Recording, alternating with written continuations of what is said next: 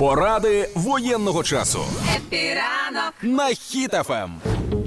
Підкрадаються новорічні свята, і хтось планує святкувати, хтось не планує. Навіть на рівні міст і областей навіть є історії про те, що хтось встановлює ялинки, хтось ще в роздумах. І, зокрема, до економії грошей в новорічні свята. Тут е, фахівці, фахівці, я мабуть, це візьму в лапки, дали кілька порад, як зекономити гроші, бо вони інколи ці поради звучать забавно. Давай розбиратися. А перше, що рекомендую, це планувати всі свої витрати заздалегідь. Як ми розуміємо, в період повномасштабної війни планувати щось більше ніж на один день вперед це нелогічно.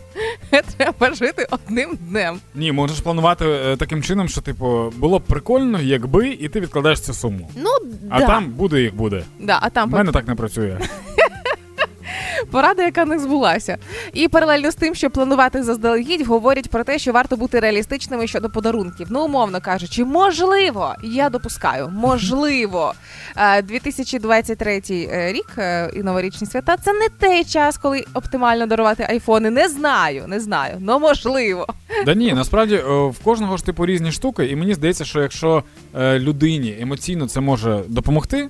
Так. Витрати на себе, е, то вона може це зробити, тому що після цього вона, можливо, зможе зробити більше для країни. В мене така логіка є. Ну, наприклад, дивись, Поясни. Я поясню, якщо, наприклад, я е, працюю, працюю, працюю, заробляю гроші, там Так. доначу, там все роблю, і Так. потім в якийсь момент я починаю типу емоційно вигорати, тому що емоційне вигорання це проблема всіх, хто не на фронті. Так. Е, ну, ми, типу, емоційному тиску під, під, е, піддаємося.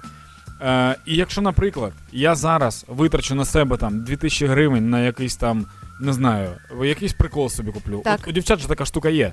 Ви можете купити собі якусь прикольну штуку, кремчик або щось таке, і вам одразу, типу, гарний настрій. У чоловіків теж таке є, але це не кремчик. Це пудра. Ні, ну це, це, це типу інші речі. І якщо ти можеш собі зробити класно і підняти свій настрій, поліпшити своє самопочуття, то наступного дня ти з радістю йдеш працювати, працюєш краще, більше, заробляєш більше і знов донатиш. Це як заправляти машину. То айфони дарувати цього року? Ну, ти б хочеш мені айфон подарувати? Ти навіщо запитуєш це? Я просто Юля, ти моя холодзя.